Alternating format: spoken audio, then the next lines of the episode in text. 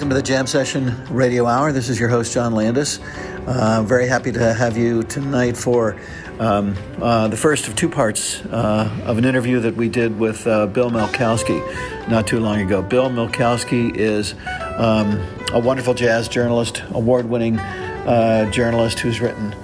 Uh, something like 7,000 articles for various different journals, 900 sets of liner notes, has got uh, an encyclopedic knowledge of jazz and just a really interesting guy with some great stories.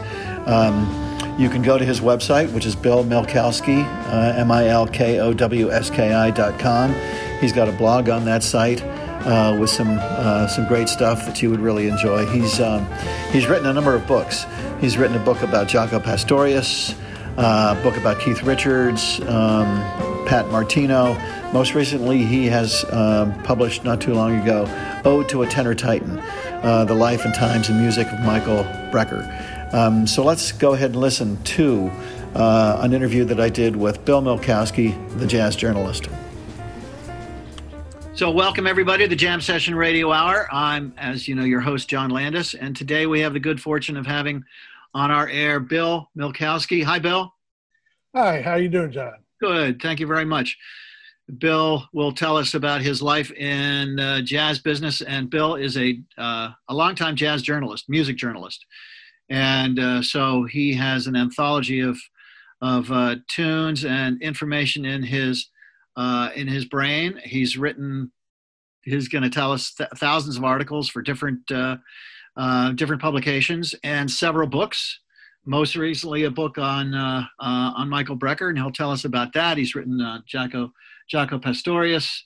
And um, so we want to, Bill, we want to hear, tell us about some of your writing, tell us about your, your long career in New York and other, uh, other uh, areas. Uh, let's just get started and hear what you do, my friend. Well, my career actually started in Milwaukee in the 70s.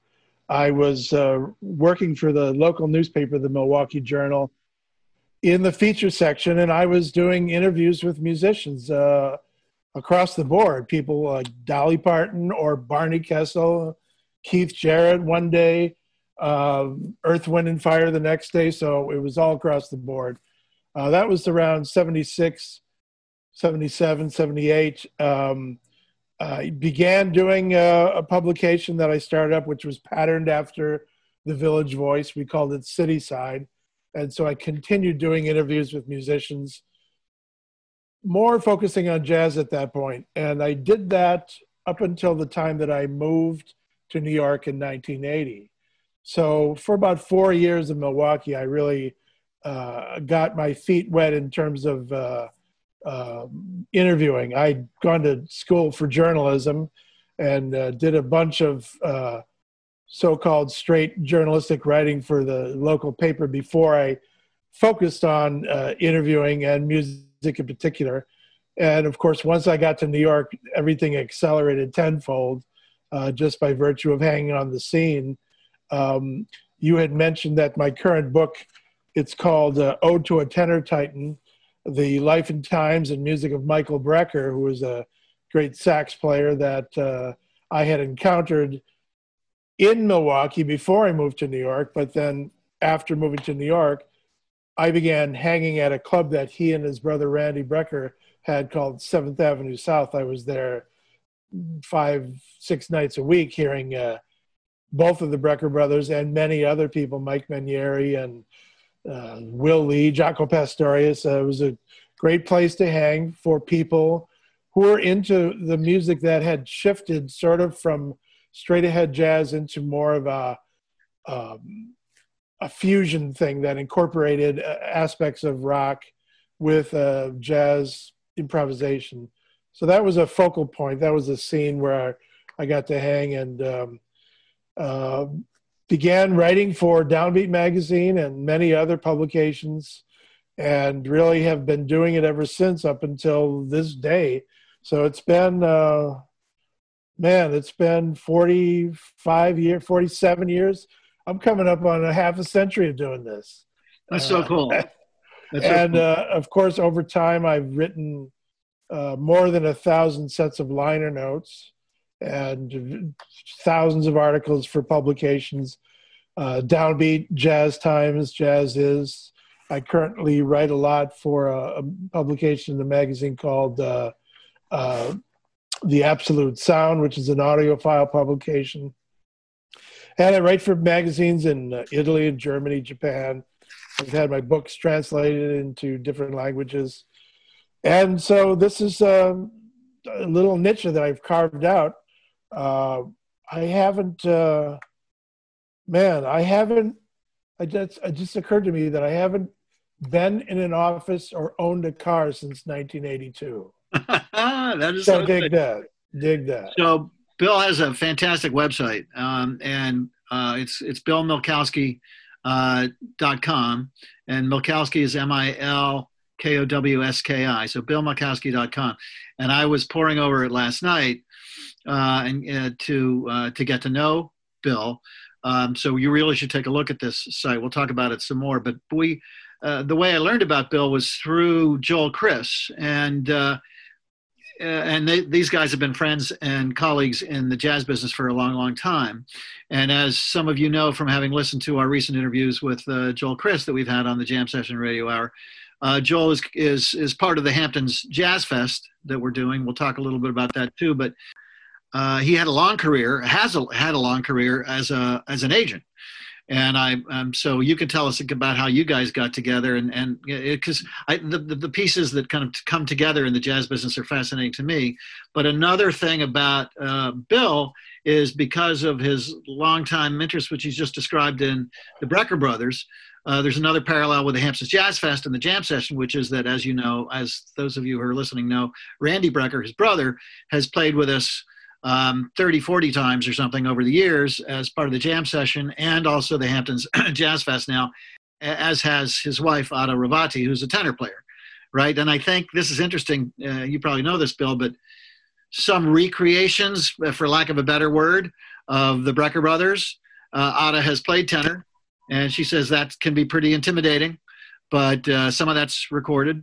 And, um, and I believe, I believe they played with Mike Stern uh, I think maybe he sat in on some of that. I don't know if you know that or not, but uh, they've had that ongoing band. The uh, it's called the Brecker Brothers Reunion Band. Yeah, yeah, the Brecker Brothers. I've seen them at the Blue Note. I, they've toured around a lot. They did some recording. There's a video.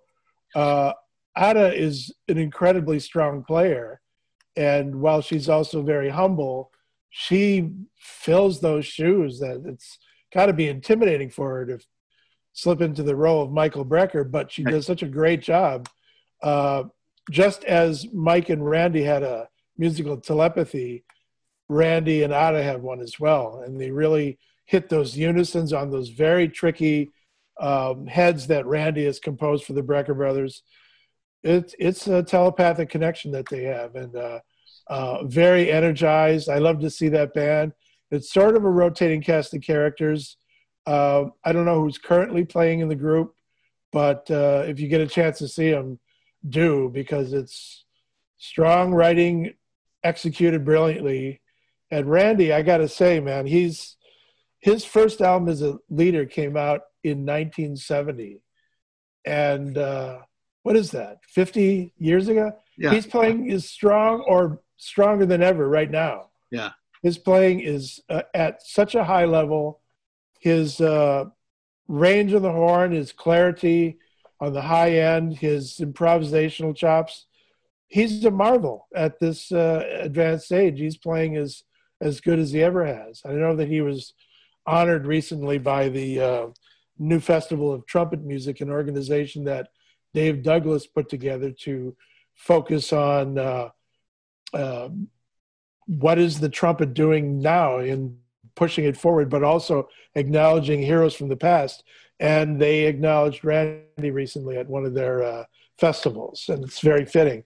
That cat is killing it right now at the yeah. age of 75, 77. He's ageless. He's sounding great. Yeah.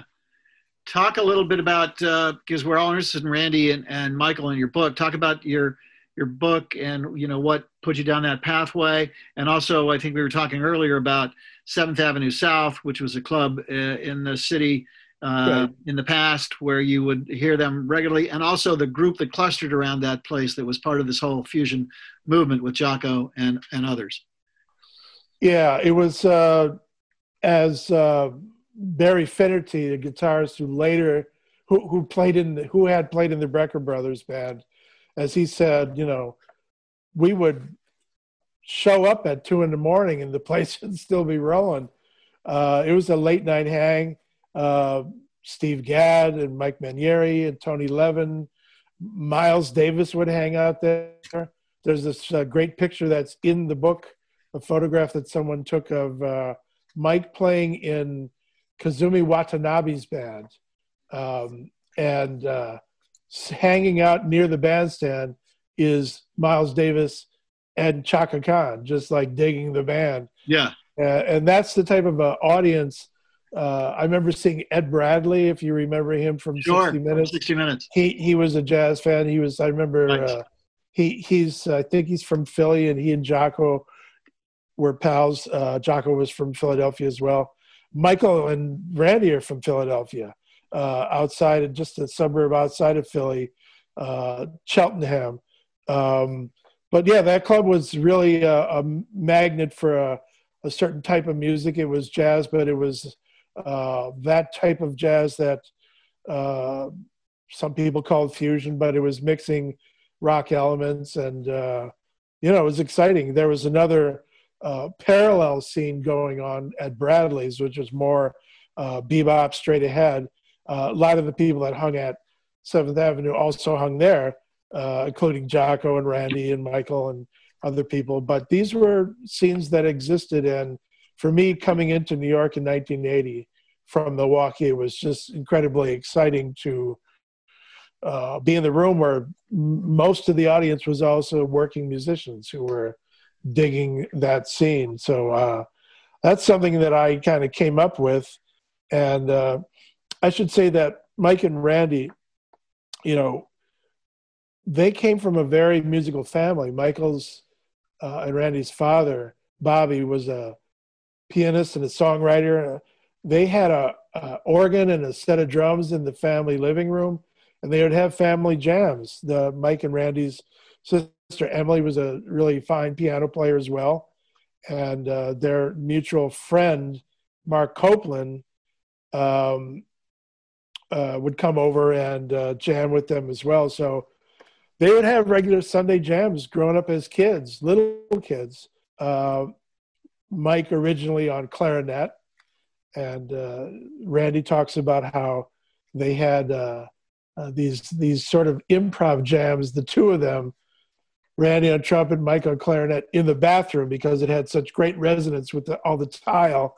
And they would do like little improv sessions in the bathroom when uh, Mike was, you know, just beginning. He was on clarinet. Randy was uh, four years older, so he um, was already out of the house by the time Mike was not yet committed to music. Randy left to go to Indiana University and uh, later soon after hit the road with uh, Horace Silver, and Billy Cobham was in that band. Meanwhile, Mike is back at home, sort of halfway committed to clarinet, but also equally interested in basketball. Being six foot four and a half, he was, you know, equipped to play basketball, was very interested in it, was also good at it. So he was sort of equally committed to basketball and as Randy mentioned, also science. He had a chemistry set down in the basement. And so when Randy left for Indiana, he didn't know whether Mike would become a musician or a scientist. Huh. And then he commented that, uh, interestingly, later on, Mike approached his instrument like a scientist, very analytical, very methodical about wood shedding on specific things on the instrument, trying to uh, learn new techniques and push forward with the instrument did it in an almost um, systematic, scientific way. But uh, it was around the age of 16 that, that Mike eventually committed to music, and it was partly due to seeing John Coltrane in, in concert uh, when Mike was uh, 17. He would actually he had actually started taking lessons with a sax player in Philadelphia named Vince Trombetta, who was a pro who had uh, actually uh, shared the bandstand with John Coltrane earlier in his career, and then at this point was working in the uh, house band for the Mike Douglas show, which broadcast out of Philadelphia. Mike began studying with him uh, at the age of 16. He had to jump on a, a subway and take two subway to a bus to get to this guy's house. So it showed how committed at an early age Mike was to learning the instrument. And Vince sort of put him, he was playing alto at the time, and Vince sort of noted by the way he was playing that he was more suited to the tenor sax. And it, he's like, you know, you're playing not like Phil Woods or Charlie Parker. You're sounding like John Coltrane. You should switch to tenor. And it was around that time that Mike saw Train at Temple University in a concert um, in '66, and he found that so inspiring that it became really his north star in terms of uh, what he wanted to pursue. At that point, being so inspired by seeing Train, getting the facility going on the tenor sax and getting the positive feedback for sort of being preternaturally gifted on the instrument he committed to music and and he was equally committed to woodshedding and so he developed remarkably fast meanwhile randy's over at indiana U- university seeing none of this has no idea that his brother is playing tenor and is actually killing it. Uh, eventually, Michael goes to university at Indiana University himself. Randy is off on the road with Horace Silver, and uh, Mike's uh, college band is, you know, winning awards at the Notre Dame Jazz Festival. Uh, they get approached to to do a record deal uh, so the the the uh, agent who takes the band to Chicago to record demos, uh, Randy comes to Chicago with Horace Silver uh, to play a gig, a week long gig, and there he runs into Michael at the uh, jamming pad where Mike had been living with his college band while doing this demo now he hears his brother Mike play tenor for the first time, and basically it's like, holy shit, what is this? You know, it's this incremental leap. He hadn't seen the development. He was away on right. the road with Horace, and now he's jamming with uh, Billy Cobham and Randy went over to see his kid brother's college jazz band. Let's see what this is about. they were blown away, and Bennie Maupin, the tenor player, who would be later in the Herbie Hancock's band, was with Horace Silver at the time.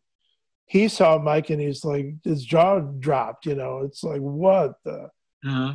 you know, so this was something that Randy had missed. His kid brother, who might have become a scientist, might have become a basketball player, you know, emerged as this monster on tenor sax.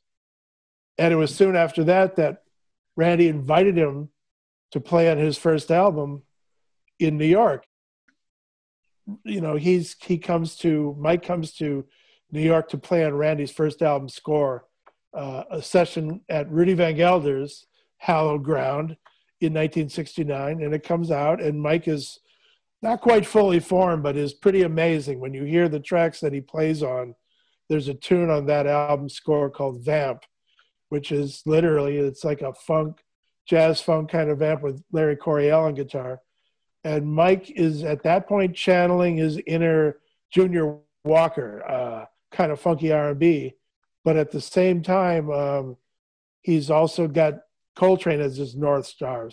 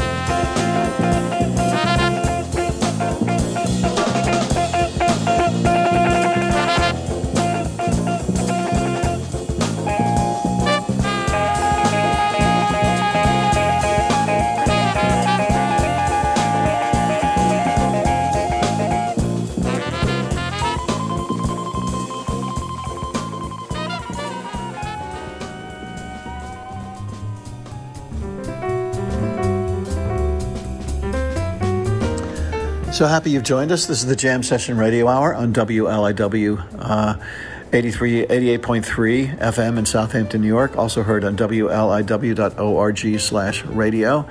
Uh, also heard at 90, on 96.9 as you go into Western Suffolk as we increase our listening area. Um, and this is an interview that we did with Bill Milkowski, jazz journalist Bill Milkowski. So, one of the things that strikes me as a listener when you're telling the story and I think maybe earlier we were talking about uh, you know Seventh Avenue South is how this whole group of players uh, kind of got together and then morphed, but they seem to be like the core of this whole fusion movement with with Jaco and others. And uh, when you do get your breath, tell us about some of that and how that how that relates to other things that you've observed, kind of like an anthropologist in the jazz world? Is this something that just kind of came together with these people and then over the years as their careers changed and morphed, um, it was all because of that kind of initial coming together? Well, the club Seventh Avenue South was started by Mike and Randy almost to have like a playhouse, like a clubhouse, uh-huh. a place for them to play and hang with their friends. And uh, Kate Greenfield was their partner. She was sort of the hands on day to day manager of the place. Uh, and it attracted a like minded group of young jazz trained musicians who also had open minds to rock influence, certainly in the sense of rhythm sections and electric instruments. And uh, they sort of, it was a magnet, that club was a magnet for like minded people. Uh, and out of that, sort of organically, grew certain bands. Steps Ahead came out of that experience of those guys uh, playing together. Uh, before that name, they, before they had that name, they were gigging in loose situations at Seventh Avenue with Don Grolnick and uh, and Eddie Gomez, uh, Mike Mainieri. Um, uh, you know, it was different guys leading from night to night. One night, if it was uh, Grolnick leading, uh, and focusing on his compositions, he had a tag for the band Idiot Savant. So that night it was Idiot Savant. If they were going to feature Mike Mainieri's yeah. compositions one night, then it was he called it Steps, uh-huh. and they initially went to uh, Japan and did some live recording and in studio recording. Later, found out that there was an existing, I think, rock band based in Virginia called Steps, so they had to change the name to uh-huh steps ahead. But all these groups, uh, Jaco's word of mouth band, formed because um, Kate gave Jaco a almost like secret Monday night uh, to do something, and he began uh, formulating charts for a large ensemble. Uh, there was a Monday night was sort of a big band night in New York. Gil Evans' Monday night band at Sweet Basil was doing that thing, and other big bands were playing on Monday night. So Jaco formed this group and didn't advertise it and just started holding these Monday night sessions, and people showed up word of mouth. You know, just they those in the know would come to see Jaco playing these charts with horns and Michael Brecker and Bob Mintzer, Randy, all these guys were in that situation. And it's sort of his word of mouth band grew out organically out of i guess you would call it a rehearsal band that yeah. was playing at this clubhouse seventh avenue south. Uh, so a lot of groups formed out of that gigging situation very organically. And it was for people like me a place to go and watch this stuff you know get birthed and see new connections of people emerge from this this one scene. Yeah. Uh, so it was an exciting time, and like I say, the movie, the music, uh, really emerged, sort of grew out of it organically, and then also the scene, like Joni Mitchell had a had a loft like two blocks down from Seventh Avenue South, so she was there all the time. And at the time, she was living with Don Alias, so he was there all the time. And through that connection, Michael Brecker got into Joni's Shadows and Light tour, which happened in 78, 79 uh-huh. with, with Pat Metheny and uh, Lyle Mays. Don Alias played drums, Jaco on bass, Michael on tenor. Uh, that was the first time I saw Michael Brecker. I was living in Milwaukee, and he came through uh, nearby East Troy, which was about an hour away, uh, Alpine Valley uh, Music Theater, outdoor venue. And he came through on the Joni's Shadows and Light tour, which I saw. And of course, he was featured on that uh, tour on that solo bass thing, similarly as he was with Weather Report, where the band leaves the stage and Jaco plays a solo thing with his primitive looping technology yeah. and did his whole show showtime thing. Uh, I first saw it uh, with Weather Report, but then saw it again with him and Joni. Uh, also down the block from Seventh Avenue was John Belushi, so he was coming over. All these people were like hanging out, getting high. The music was going. The downstairs was a bar, no cover, but they had a good sound system from the upstairs piped in downstairs, so people uh-huh. would come and hang. Branford Marsalis, young Branford Marsalis used to come there.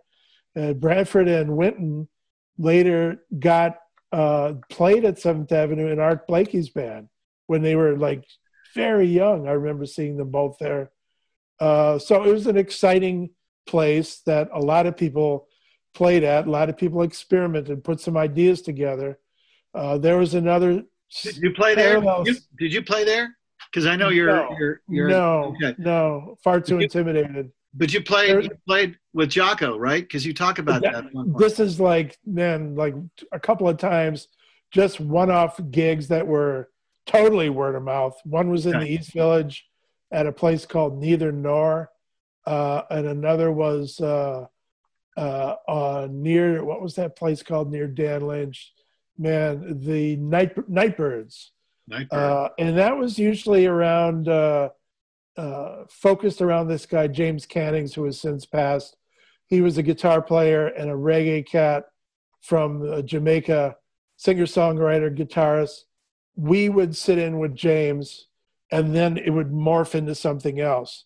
Like I remember one time at Neither Nor playing with Jaco and uh, we started doing this tune, uh, "Power of Soul" from uh, Jimi Hendrix's uh, with uh, Buddy Miles and uh, Billy Cox.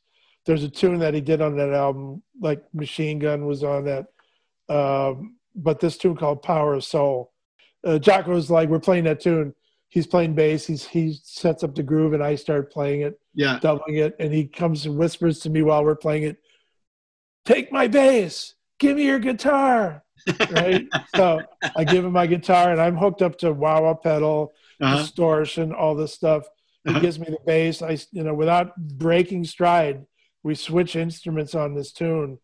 Uh, and uh, uh, man, he just went for it with the wah wah pedal and the distortion and playing Hendrix shit on the guitar. So, but that was just a fun one off kind of a gig. And I, those are the type of none of this stuff was advertised. It was just like you go to a gig and it's like, wow, Jaco's on bass.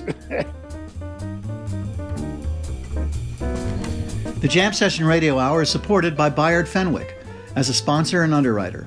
As part of the Terry Cohen team located at the East Hampton office of Saunders Real Estate, Bayard is well versed in the residential real estate market from Bridgehampton to East Hampton to Amagansett to Montauk. Bayard believes there are three parts to the value of a property land value, improvements made to the property, and an emotional component.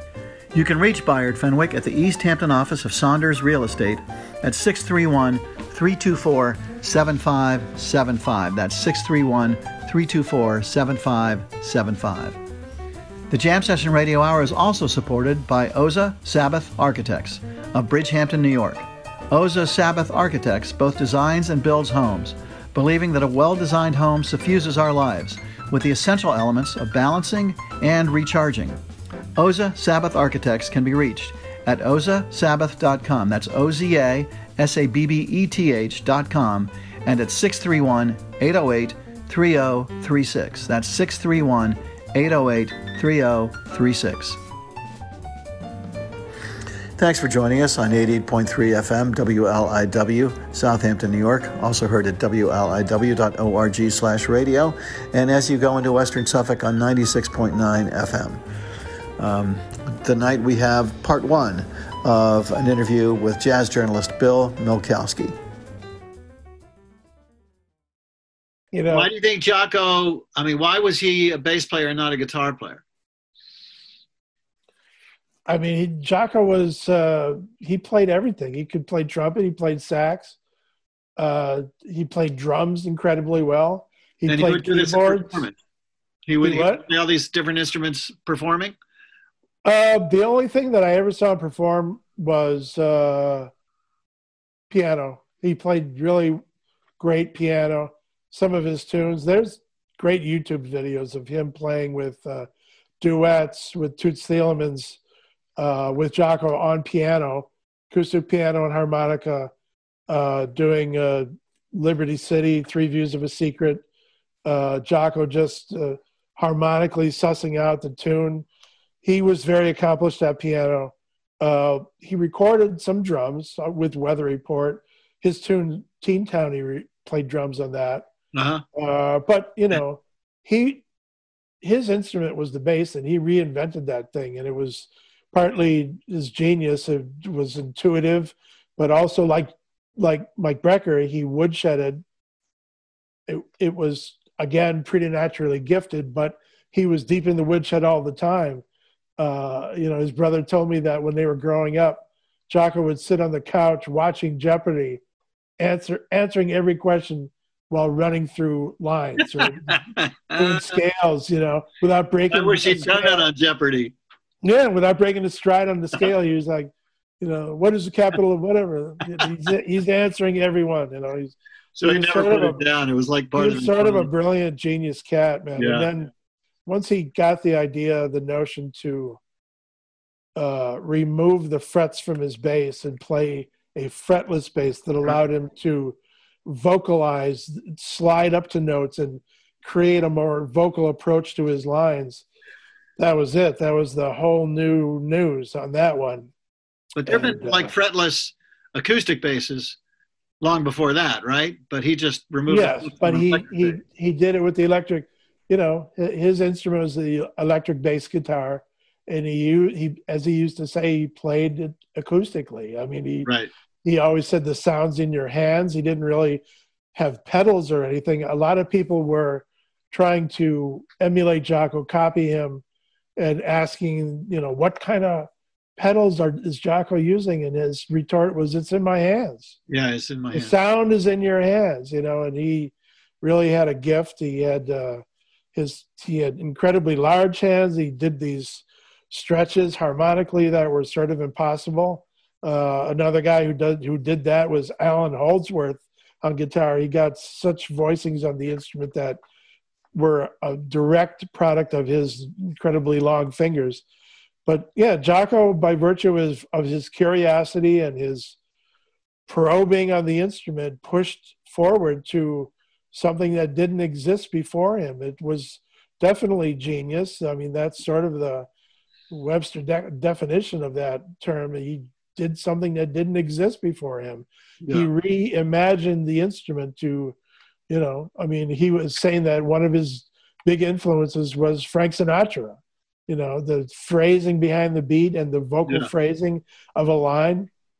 Uh, you know, when he did that uh, little uh, bit uh, live with Weather Report and Joni Mitchell, uh, he some he called it slang, where he comes out and just plays solo.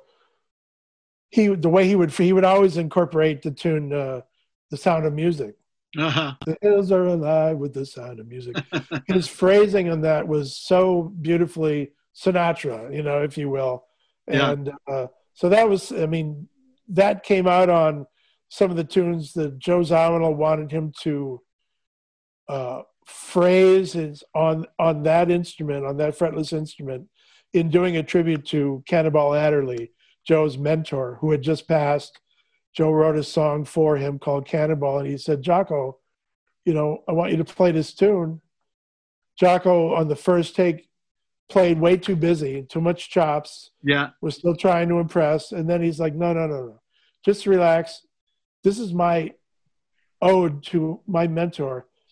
Come out and play that beautiful fretless singing thing and on that tune you'll hear it if you nice. cue up uh, Cannonball from the Black Market album. You'll hear this incredibly vocal and very poignant uh, approach to that uh, electric fretless bass guitar, which brings the instrument to the foreground.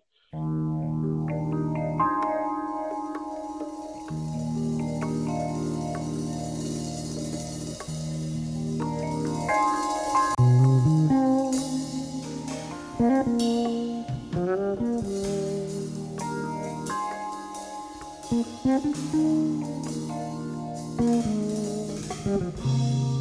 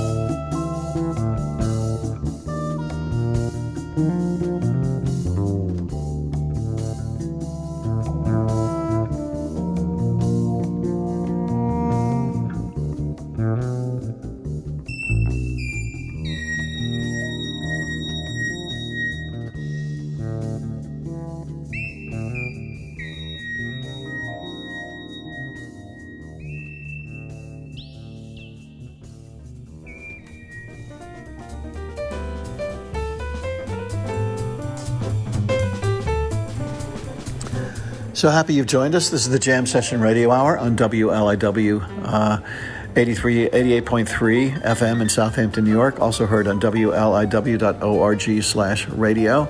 Uh, also heard at 90, on 96.9 as you go into Western Suffolk as we increase our listening area.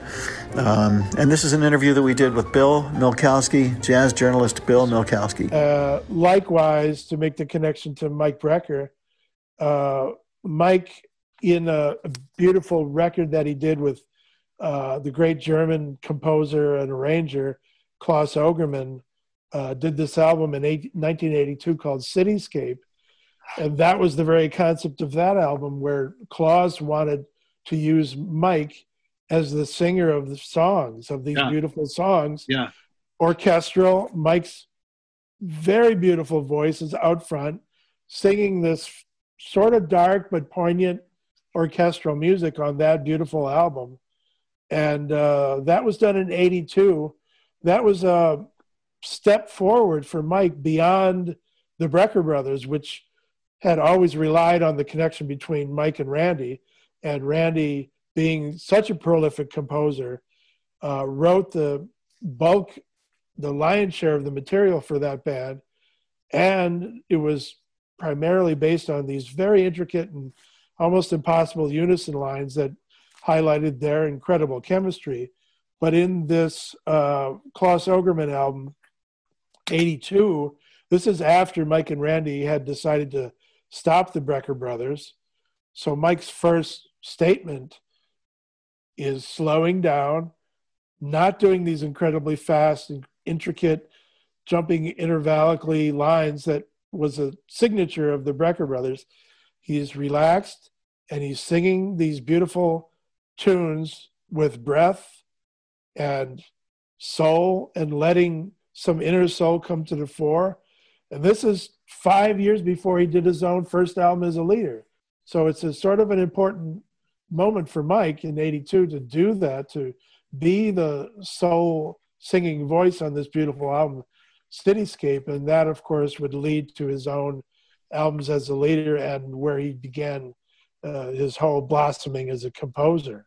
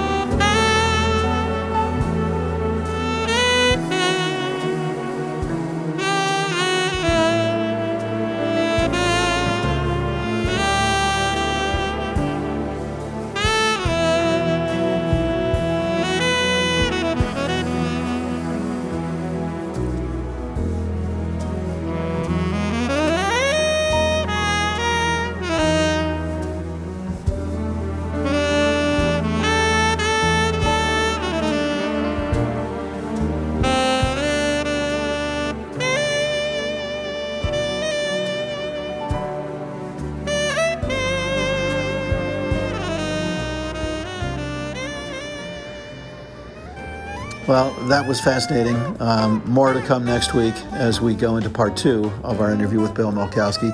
Um, we appreciate you joining us, uh, and uh, we appreciate uh, the fact that you probably have um, increased your jazz knowledge and will continue to increase it as you pay some attention to uh, his website, which is billmilkowski.com, and uh, to his great work that he's done over time. Um, you have been listening to the Jam Session Radio Hour. We want to thank uh, the people involved in the Jam Session Radio Hour, in particular Rafael Alvarez, who does our sound recording, um, and uh, Claes Brondal, our music director. Um, pay attention to coming things that are coming with the Hamptons Jazz Fest. The Hamptons Jazz Fest will be coming up next on May 20th in its winter series, and that'll be Jon Irabagon. Um, and that's going to take place starting at 6 o'clock. The doors open at 6 at Southampton Art Center in Southampton, New York at 25 Jobs Lane. Um, the Hamptons Jazz Fest will continue to come up uh, for you this summer, July, August, September, as we continue to bring you some of the best jazz uh, to the Hamptons. Also, I want to mention uh, the jam session, which is uh, back and going and going great, um, and it is taking place at the uh, at the Venerable Masonic Hall, which is upstairs from the Sag Harbor Whaling Museum in Sag Harbor on Main Street. And that's Tuesday nights from 7 to 9, led by our music director, Claes Brondal. And it's a great hang. Uh, it's really, really a fun evening. Uh, we have our own little jazz club going there. So thank you to the Masons uh, for that, for having us there, and for giving us the opportunity to bring the jam session back. Um, again, thanks to those involved with uh, what we're doing with the Jam Session Radio Hour. We appreciate you guys being with us. Uh, we appreciate our, our underwriters, Oza Sabbeth Architects, Bayard Fenwick III of Saunders Real Estate. We appreciate uh, um, working with WLIW that brings this, this program to you and all that they all that they do. So thanks for being with us. Uh, stay well, take care of yourselves, and good night for the Jam Session Radio Hour.